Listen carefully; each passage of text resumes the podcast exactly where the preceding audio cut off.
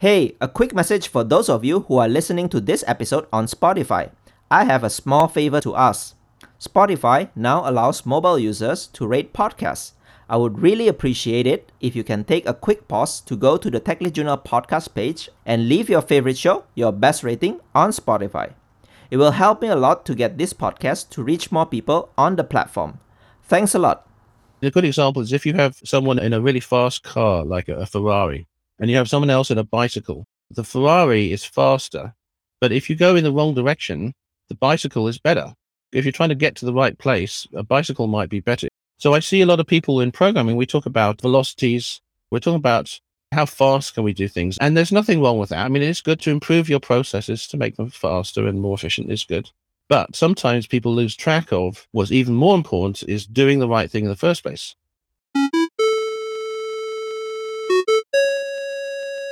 Hey everyone, my name is Henry Suryawirawan, and you're listening to the TechLead Journal podcast, the show where I'll be bringing you the greatest technical leaders, practitioners, and thought leaders in the industry to discuss about their journey, ideas, and practices that we all can learn and apply to build a highly performing technical team and to make an impact in your personal work. So let's dive into our journal.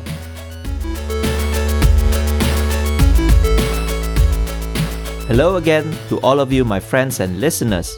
Welcome to a new episode of the TechLead Journal podcast. I am your host, Henry Suryawirawan. Thank you for tuning in, listening to this episode. If this is your first time listening to TechLead Journal, subscribe and follow the show on your favorite podcast app and social media on LinkedIn, Twitter, and Instagram. And if you are a regular listener and enjoy listening to the episodes, subscribe as a patron at techleadjournal.dev slash patron and support my journey to continue producing great TechLead Journal episodes every week. Many of us may think that implementing domain driven design means using object oriented programming and paradigms, especially when looking at some of the DDD tactical design patterns. And some of us, especially the functional programming practitioners, may wonder whether functional programming can also be used to implement domain driven design, and if so, how we can do that properly. This episode tries to provide you some answers to that particular question. My guest for today's episode is Scott Wlaschin.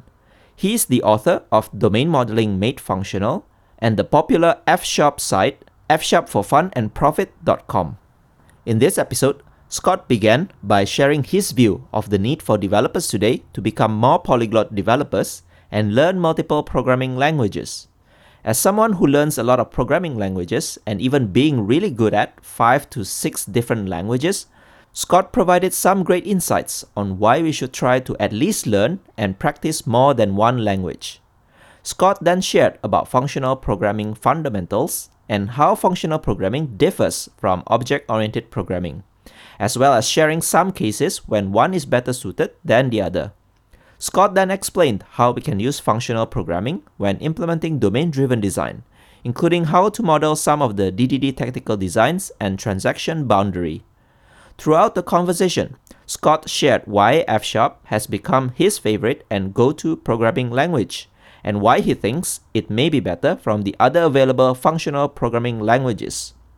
Towards the end of our conversation, Scott touched on important advice about effectiveness versus efficiency and what leaders need to be aware of regarding doing the right thing versus doing the thing fast. I really enjoyed my conversation with Scott, learning about functional programming, how to apply it in domain driven design, and a good reminder about the importance of effectiveness rather than efficiency. And I wasn't really aware that F Sharp is actually now available outside of Windows platform. If you also enjoy and find this episode useful, Please share it with someone you know, either your friends or your colleagues, who would also benefit from listening to this episode. Also, leave a rating and review on your podcast app or share about this episode on your social media platform. It is my ultimate mission to make this podcast and the knowledge available to more people, and you can play a part towards fulfilling my mission. Before we continue to the episode, let's hear some words from our sponsor. Today's episode is proudly sponsored by Skills Matter, the global community and events platform with more than 100,000 software professionals.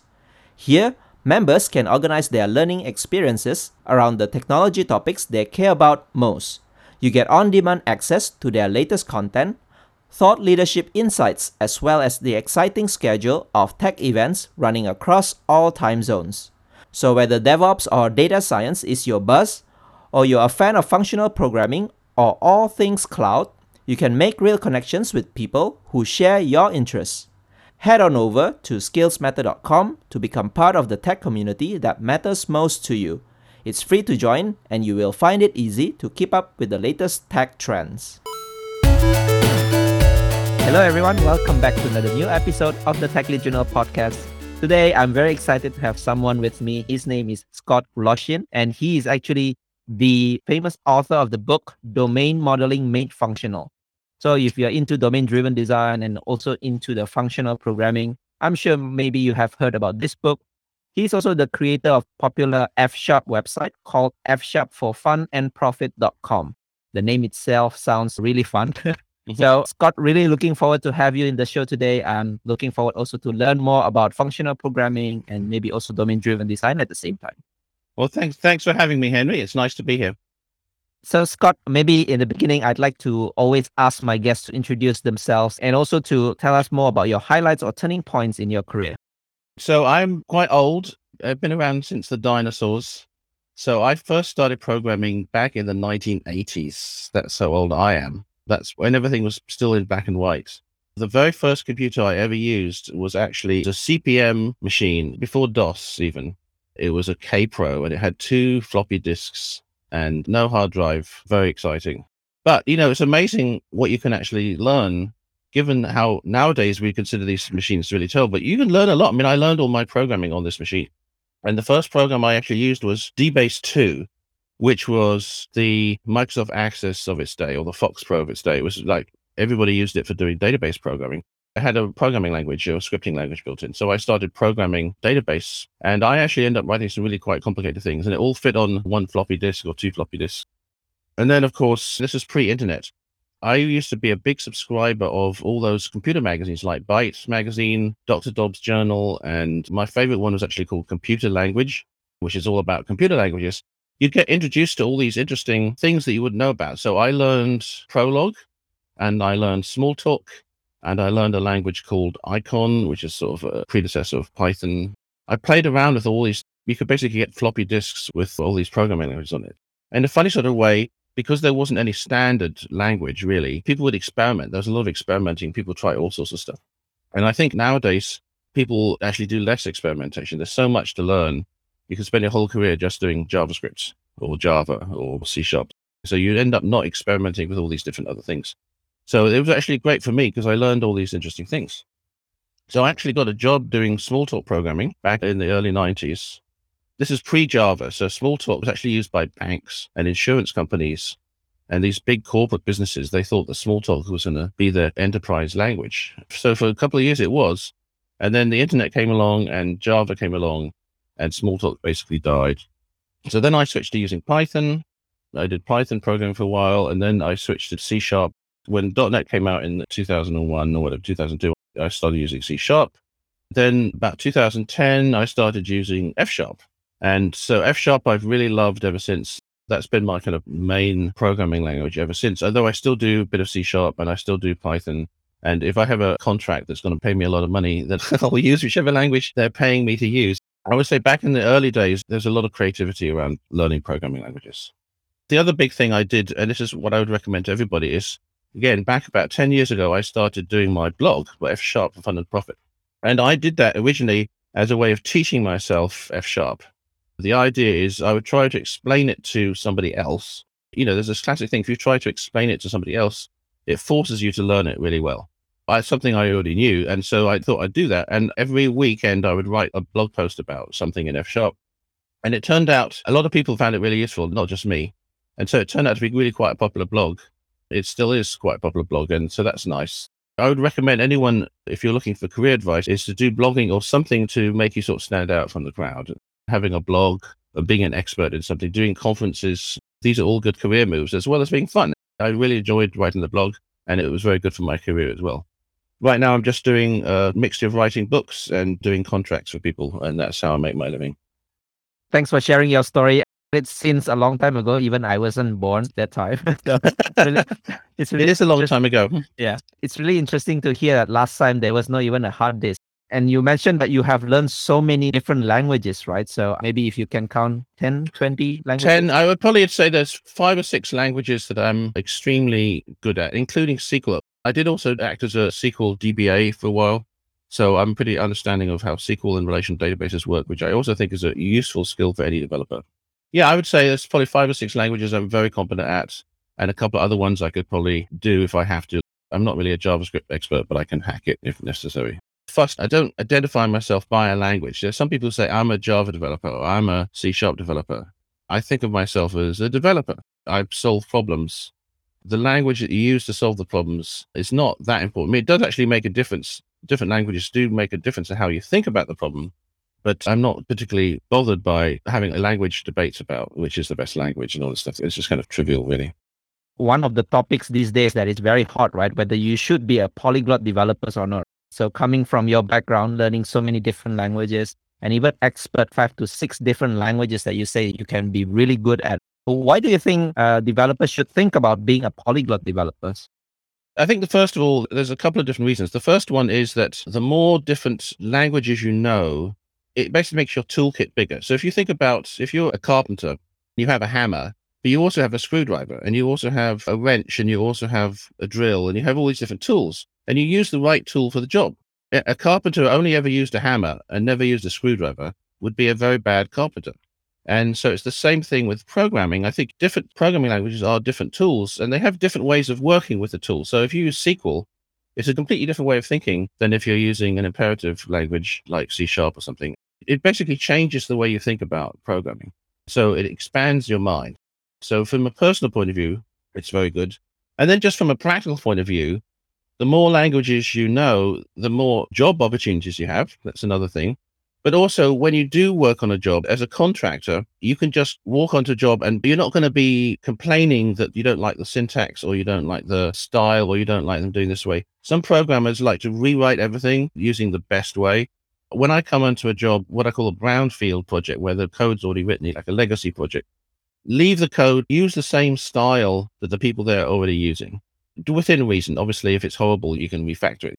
But basically, don't try and impose your perfect style on existing code. Just adapt to the style that's already there. If you've done many different languages, you tend to be much more open to that. If you've had limited experience, you tend to be much more picky and you say, well, it has to be this way. This is the only way I know, and this is the way it has to be. That's not very good. As a professional, I don't think you should work that way. Yeah a lot of cases these days, especially developers who just came into a project, maybe they started a new career, a new company, or they are consultant, they join a project. So yeah, definitely one of the most common remarks made by those new joiners. Of course, the code base is probably not so well done. We should refactor this. We should rewrite. And I think you brought a good point that if you have so many different paradigms and you are familiar with them and maybe also good at it, maybe you can adapt yourself to different code bases, right? That's right. A good example is I just did a Python contract. I'm very experienced in functional programming. I'm also very experienced in object oriented programming.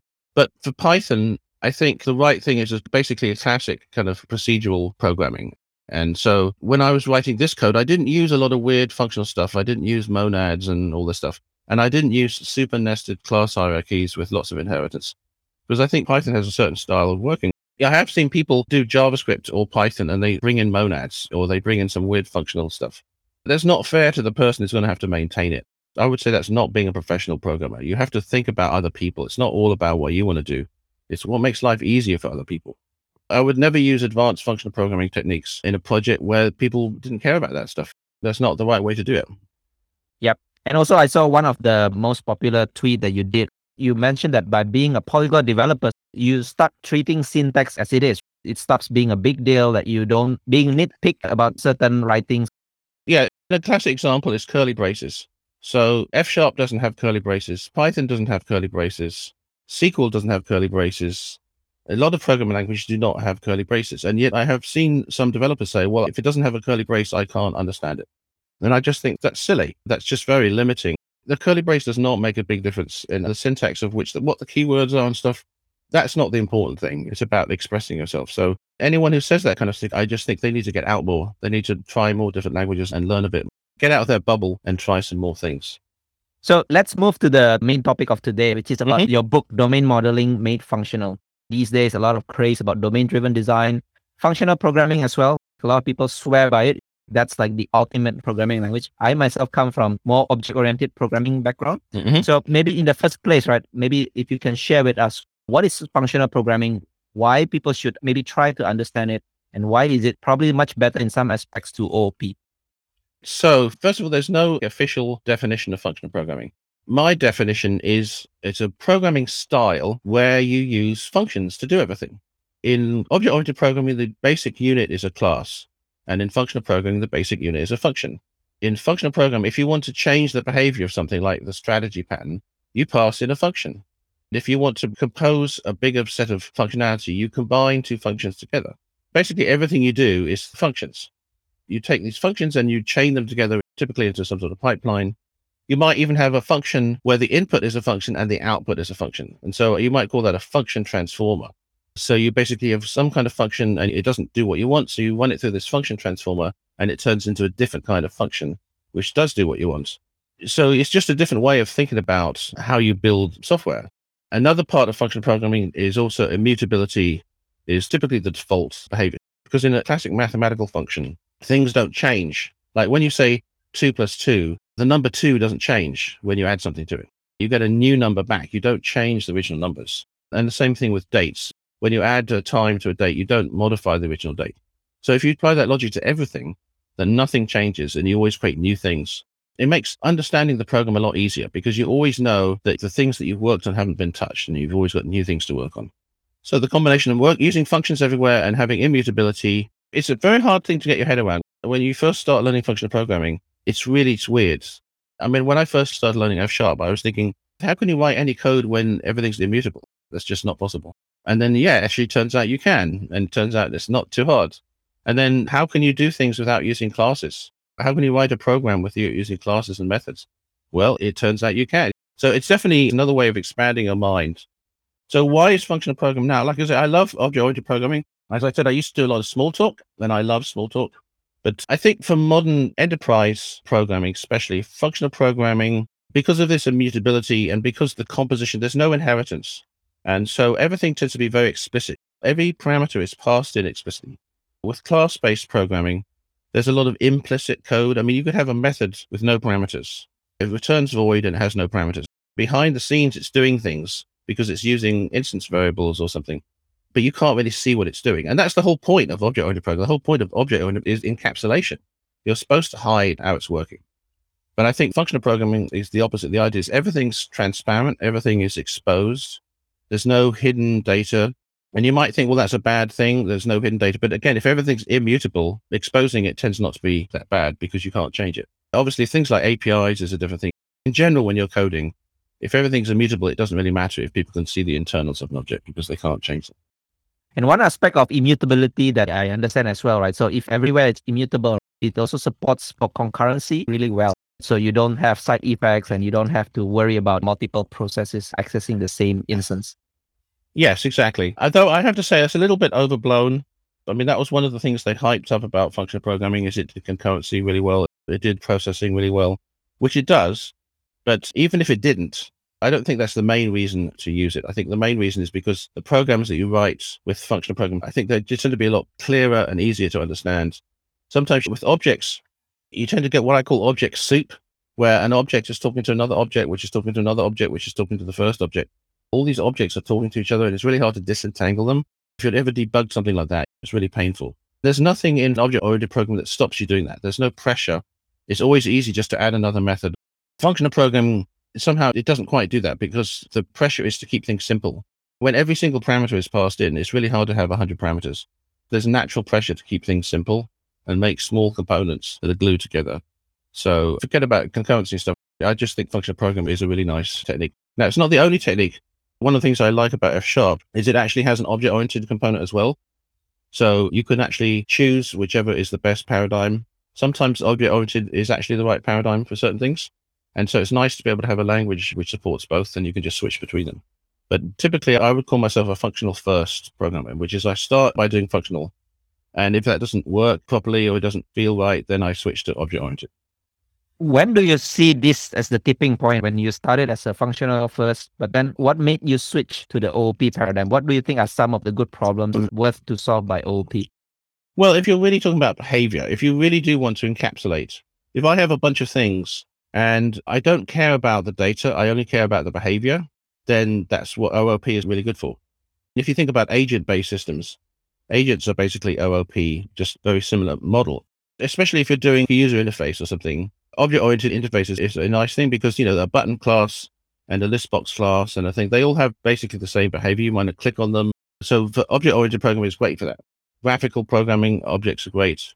For agent based programming, they're good. Sometimes I say where you have a kind of a plug-in model and you don't actually care how it's implemented, so it's useful in those cases. I do mix and match between the same piece of code. And sometimes you really do want it. Sometimes it's really nice to have inheritance occasionally. Not massive, deep inheritance trees, but it's sometimes nice to have a base class with a couple of subclasses that inherit from it. Sometimes it's just nice to have that. So in domain driven design, most of the literature that I read, actually they use the OOP as maybe the sample reference. You right. came out with the book Domain Modeling Made Functional, which is kind of unique in a sense. So, what made you think that the domain modeling can also be solved by functional programming paradigm? So This is very interesting because you're quite right that domain driven design is not attached to any particular programming paradigm. It really shouldn't be. Domain driven design, the idea is that you focus on the domain instead of the technology. So you try and focus up, use the words from the domain, you try and model the domain in the code, and you try not to contaminate your domain with all sorts of technical stuff which is not relevant to people. So it's got nothing to do with which programming paradigm you use. But one of the nice things about functional programming is because in object oriented programming, it's very easy to have a lot of extra complexity or what people call ceremony, extra stuff like subclasses and all this stuff. And it's quite easy to end up with code which has a lot of stuff in it which isn't really part of the domain. So you have a base class. Well, in the real world, you don't have base classes. You don't have proxy classes. You don't have manager classes. You don't have interfaces. The real world objects do not have that. In functional programming, it tends to be a lot simpler because functional programming doesn't have classes. So none of that stuff happens. It basically has data and it has actions on the data. I think also a lot of people, when they do domain modeling, they focus on the data side of things. And you often have database driven design where you start with the database tables and, and you work back from there. I think what's happened is people have realized in what businesses care about, analyzing a real system. It's the events, it's the actions, it's the workflows, the activities these are the things that are actually important. And the data is just a way of transferring stuff. But it's the activities you want to model. An activity you could model as something with an input. You send me this letter and I do this action. You send me an email or you create this event and I do something. A function is exactly that. It's an input and an output. So functions are actually very good for domain modeling. Now, there's another thing which applies to certain functional programming languages, namely these statically typed ones. So not things like Clojure, but things like F sharp, OCaml, Elm, they have a type system which is very different from an object oriented type system. In the functional programming type system, this is called an algebraic type system or a composable type system. You can actually build bigger types from smaller types in a couple of different ways. But one of the ways you can do it is you can do it as a choice. So you could say this thing is a choice between this thing or this other thing. Think of it kind of like an enum, the glorified enum. I mean, most object oriented languages do not have this it turns out this choice modeling is super important for most domains. If I say, I'll send you an email or I will send you a letter, that's a choice. I want to model that choice. And it's actually surprisingly hard in an object oriented language. I mean, you can have two different subclasses, but it's kind of painful. In a functional language with an algebraic type system, it's actually really easy. So a lot of my book is actually talking about modeling things with the type system, just modeling things as choices and then as record types, which is very common, and then these functions with inputs and outputs. So I think it's a very good match for functional programming. One aspect of the domain driven design is actually what they call tactical design. So these are things like design patterns commonly used in DDD, things like entity, aggregate, value object, service, repository, and there's so many others. And normally they kind of like being modeled as OP. That was also the paradigm that stick with my head. So when you implement those kind of tactical design in functional programming, maybe you can give some examples. How can you really design entity class or an aggregate class in FP? So a lot of those things I think do apply only they're very object oriented. These low level domain driven design things like entities and aggregates. Value objects in DDD is an object where if you have a different object with the same data in it, it's the same thing. So if you have two address data structures and they have exactly the same address data in them, they're the same address. And what's interesting in functional programming, that's the default. In object oriented programming, that is not the default. In object oriented programming, every object has a different reference. So if you want to make two things equal, you have to override the equals method and the get hash code method and all this other stuff. And in functional programming languages, that's the exact opposite. So that's nice. And then in object oriented programming, entities are considered to be mutable objects. In functional programming, they're not mutable, obviously. So really, they're just objects where there's an ID. They have some sort of ID field so that as you change them, they have the same identity. I don't like having all this jargon. I think it takes away from making people understand these things, but you can totally do these same things. Things like the concept of a service which provides a service, that's not special to any particular programming language. One thing I should point out though is this repository pattern, which is used in domain driven design, is actually used outside of domain driven design. People almost never use that in functional programming. So it's very common in object oriented programming to mix up database access and code and business logic you might have an object that saves itself. You might have a save method on an object which saves itself to the database. That's a very common style. It's used in C Sharp with Entity Framework and with Python, with Django, and so on. In functional programming, that would be considered an anti pattern. That would be considered a really bad thing to do. Because in functional programming, we tend to separate predictable stuff from unpredictable stuff, uh, deterministic code from non deterministic code. What we call pure function is a function that always gives the same result. With the same input, it always gives the same result. So adding two numbers together always gives the same result. Now, reading something from a database is not like that. If I read from the database again, I might get a completely different set of data. So in a functional program, we hate that. We hate having unpredictable data. So what we tend to do in functional program is separate anything to do with databases or file system or network. We try and move it outside the core business logic. So we have this core business logic in the middle and anything to do with the outside world is on the edges of the application. Typical example, you might load up some data from the database, and then you do all this business logic, and then you save some data back to the database at the end. So the database stuff is on the outside, and then the core business logic is in the middle. So it's completely opposite from the classic n-tier architecture where you have the database layer at the bottom. In the functional program, the database is on the outside, not on the inside. This is not necessarily a functional programming thing people have been talking about this in other architectures. There's the ports and adapter architecture. There is the onion architecture, the clean architecture, the hexagonal architecture. All these things is to try and keep the domain logic in the middle and keep the rest of the world on the outside. There's another way of saying, which is an imperative shell and a functional core that's taught by Gary Bernhardt on that topic. So what's interesting is in object oriented, people have to be encouraged to do this. But in functional programming, it happens automatically. It's the default behavior. So you don't really have to try and persuade people to do it. It's because this is really the only way of doing it. So I think one of the reasons, going back to why I think functional programming is quite nice, is that there are some languages where you can do something, but it doesn't really encourage you to do the right thing. The language can let you get away with all sorts of terrible things. So, for example, let's talk about C. So, C, you can be very cautious with your memory management and your bounds checking and stuff. But the language doesn't work, doesn't really encourage you to do bounds checking. There's nothing in it which forces you to do that. So it's very easy to make mistakes. So I like a language where you're really kind of forced to do the right thing. So a language which is immutable and doesn't let you do database stuff, it kind of forces you to keep the database stuff separate from the core business logic. And so that's what I like about functional languages. They really encourage you to write code in a certain way. Nothing that you couldn't do in object-oriented language, but somehow it just seems easier when you're using functional style. I don't know why that is. So people who have wrapped their head around this paradigm, I think it makes it intuitive. Another aspect that I want to ask is because it seems very interesting topic in domain driven design is the concept of transactional boundary. In DDD, they advocate aggregate should be the scope of the transaction. So how do you actually do this in FP with just now when you mentioned predictable versus unpredictable? Where is that layer for the transaction part? Well, let me just talk about two boundaries that there are in domain driven design. The first boundary is what they call a bounded context. The idea of a bounded context is you break your program into subsystems but each subsystem does one thing well. It's kind of like a giant object. Everything in this subsystem uses the same terminology, works in the same way.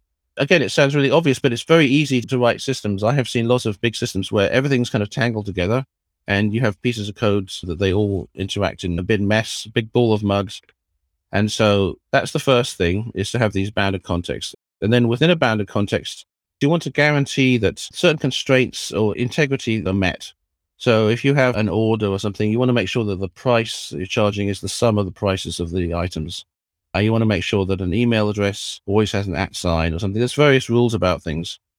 You can just enforce that with a function. And again, if you have an input and output, you can just say, well, the only way you can change this thing is through this one function. I think this is because it's very common with immutable objects. Because you can mutate any of the fields, it's very easy to mutate one field and then forget to mutate one of the other fields. And that might be wrong. There might be some sort of constraint that if you do this thing, this other thing also has to happen. So if you have immutable data, you can't have that problem. So if you can't mutate values, then once it's correct, then it can never ever change. A very simple example. If I have an email object, when I create this email object, I validate that it has an at sign or whatever. Once I've created it, it's immutable. I never ever have to check it ever again because nobody can mess it up. So I don't ever have to worry about revalidating it or double checking it or so on because it's immutable, it can never ever be changed. So it actually ends up with a lot less defensive programming. If you have immutable data, you typically validate things at the very beginning, the, the edges of your program. And then once you're inside your program, you basically trust that it's all valid because it can't possibly be changed. So that even applies to bigger things. If you have a thing where if you change this field, this other field has to change at the same time. In an object oriented thing where there are two separate fields, that would be hard to enforce. But if the only way to change it is through this special function, and the function changes both things at the same time and spits out a new one, which is valid, and if the things aren't correct, it returns nothing, you've always got a valid piece of data. So a lot of these things about integrity constraints and stuff, it's really easy to do. It's not even that big a deal. It's not something you have to make an extra effort to work on because that's just the kind of way it works naturally. Again, this is where the programming paradigm encourages you to write stuff in a certain way. Okay, in object-oriented programming, you can have a class where you can only set things in the constructor and none of the fields are mutable. And if you want to change any of the fields, you have to create a user factory method or something which validates everything. You can totally write code that way in OO as well, but it just kind of feels it's hard. It's like you're going against the way the language works. The language doesn't make it easy for you to do that. It's not specific to functional programming, but I do think it's the way that functional programmers think about these problems maps very nicely onto this kind of issue. In the book, you chose F Sharp as the main language to express your thoughts. You also create your website F Sharp for fun and profit. Maybe you can tell us why F Sharp, why people should use F Sharp instead of Clojure and all the other functional programming. Well, I think F Sharp is a very nice multi paradigm language. And again, it depends on the environment you're working on. But if I'm talking about typical business applications or enterprise stuff, first of all, I would say it's nice to have a statically typed language. I mean, if you're working by yourself, that's fine. But I think statically typed languages are definitely the way to go if you have a team of people. So that eliminates Clojure and so on. And then in terms of the statically typed functional languages, you have Haskell, you have OCaml, you have Elm, you have F Sharp. What I like about F Sharp is it's on a big platform. It's on the .NET platform.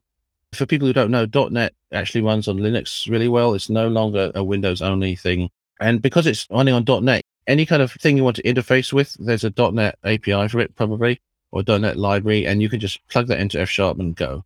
So you don't have to write your own libraries all the time.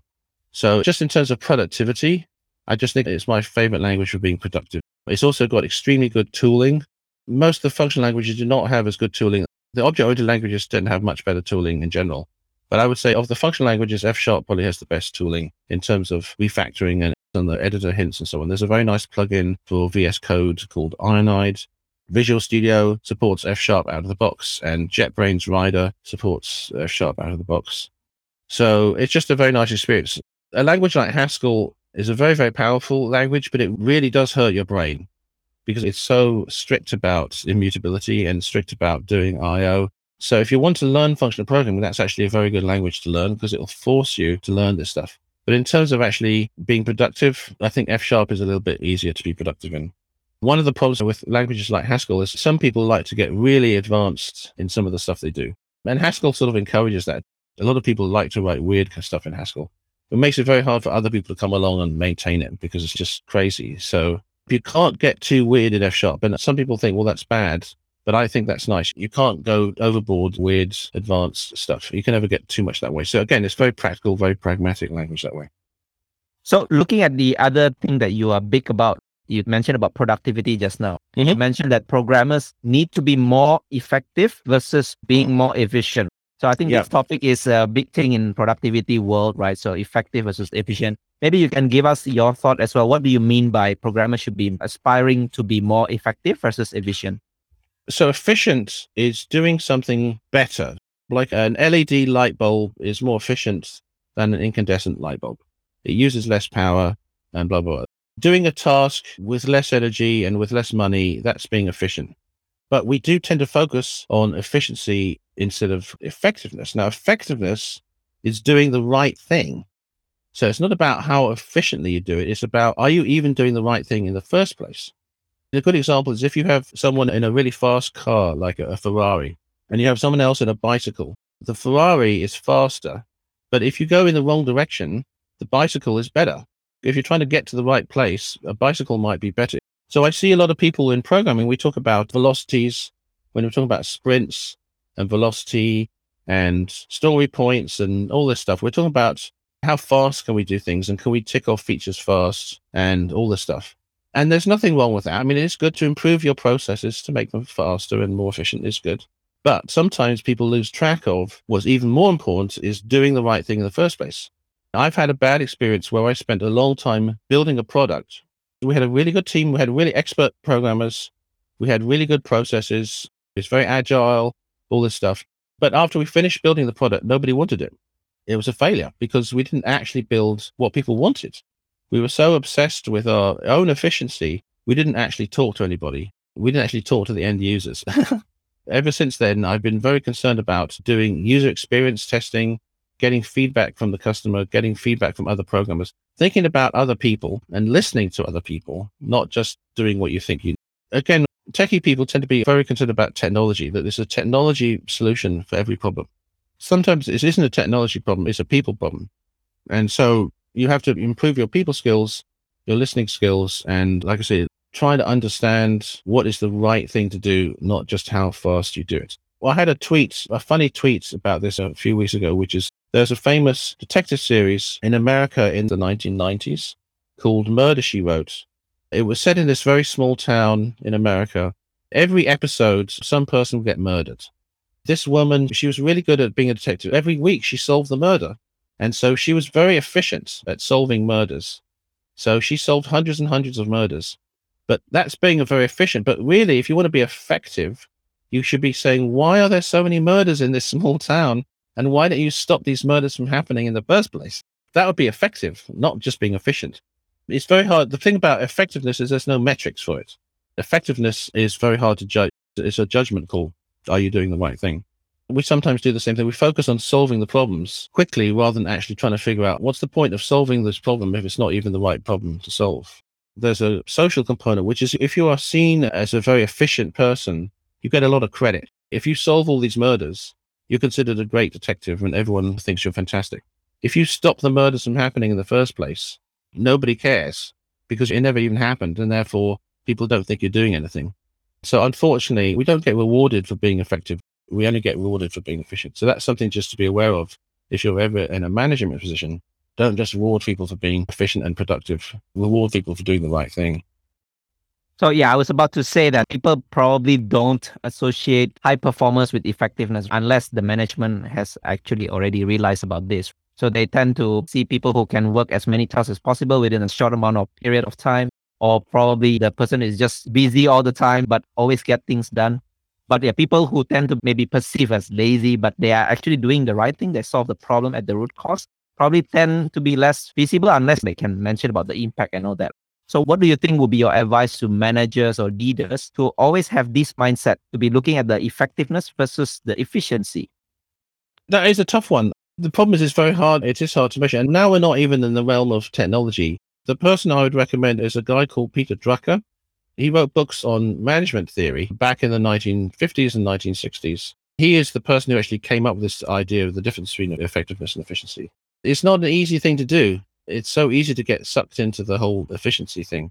One way is to listen to the outside world. So again, it, rather than working on something and thinking that you know the right way to do it, listen to users, listen to the feedback from people and change direction If you're going in the wrong direction, you want to know as soon as possible. So I guess would be having feedback loops, as many feedback loops as possible, so that you can change direction if you realize that people aren't happy with what you're doing. And it comes back again to direction versus speed. You mentioned in the beginning if you have a Ferrari, but if you go to the wrong direction, it's even Right. worse. Exactly, So, exactly. yeah. And unfortunately, I've seen a lot of tech companies do exactly. They build a product that nobody wants. It's nothing to do with the quality of the team. It's just literally you're building the wrong thing and you haven't actually listened to your customers. So it's sad. Another aspect this day, I mean, social media and all that, people also wants to crave instant gratification or instant achievements. But sometimes you also need to think about, are you going into the right direction with that speed or actually something that matters to you? So that's a food for thought for everyone here.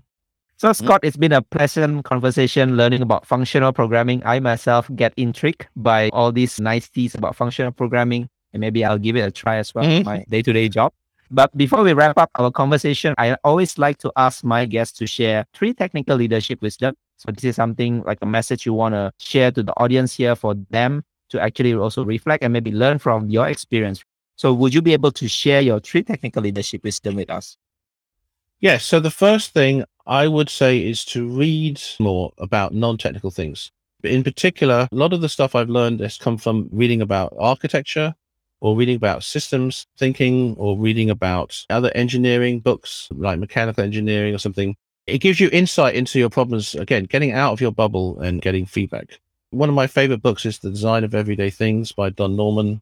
Another of my favorite books is How Buildings Learn by Stewart really excellent books, and they're not about programming at all, but you can see they really do apply to programming. Another piece of leadership wisdom is literally what we were just talking about is to be careful about focusing only on efficiency, focusing on metrics. Make sure you're building the right thing. Another thing of getting out of the house, talking to people, listening to people, and don't think that you know all the answers. Something which has been very useful to me in this area is actually reading about anthropology of all things. So anthropologists, their whole job is to listen to people and to learn things in a non-judgmental way. Again, read some popular anthropology and I think it will help you be a better programmer, it's just kind of interesting. And the third one I would say is, again, in the whole spirit of getting outside your bubble, is being a polyglot programmer and learning different paradigms. It's just expanding your mind in any way possible. It's so easy to focus on one thing and just do one thing all the time. The other reason for doing that is to stop burnout. I did have a big problem with burnout, and I think other people have had problems with burnout. And one way to stop burnout is to have fun. Fun is really important. It's not all about work. And so do things that are fun for you. And if that's learning a new programming language or expanding your horizons in other areas, I just think that's a really important part. It's the whole thing. It's not just about your job, it's about your whole life. So that's my last bit of wisdom for you. Thanks for plugging in the burnout message. I think, yeah, many people probably also experience burnout with the insurmountable amount of work, especially Yeah. these days, internet technologies, everyone can reach everyone very easily. So, Scott, for people who want to continue the conversation with you, any place they can find you online? I'm only pretty much on Twitter. I try and avoid social media, but I am on Twitter and my Twitter handle is Scott Wlaschin. That's another piece of advice. Stay off social media if you want to be productive. That's actually a very good thing about effectiveness versus efficiency. They measure stuff by engagement. They want to get you angry. The more angry you get, the more clicks they get. I do think it's very unhealthy to spend a lot of time on social media. I just don't think it's good. So yeah, stay off social media and focus on the real world.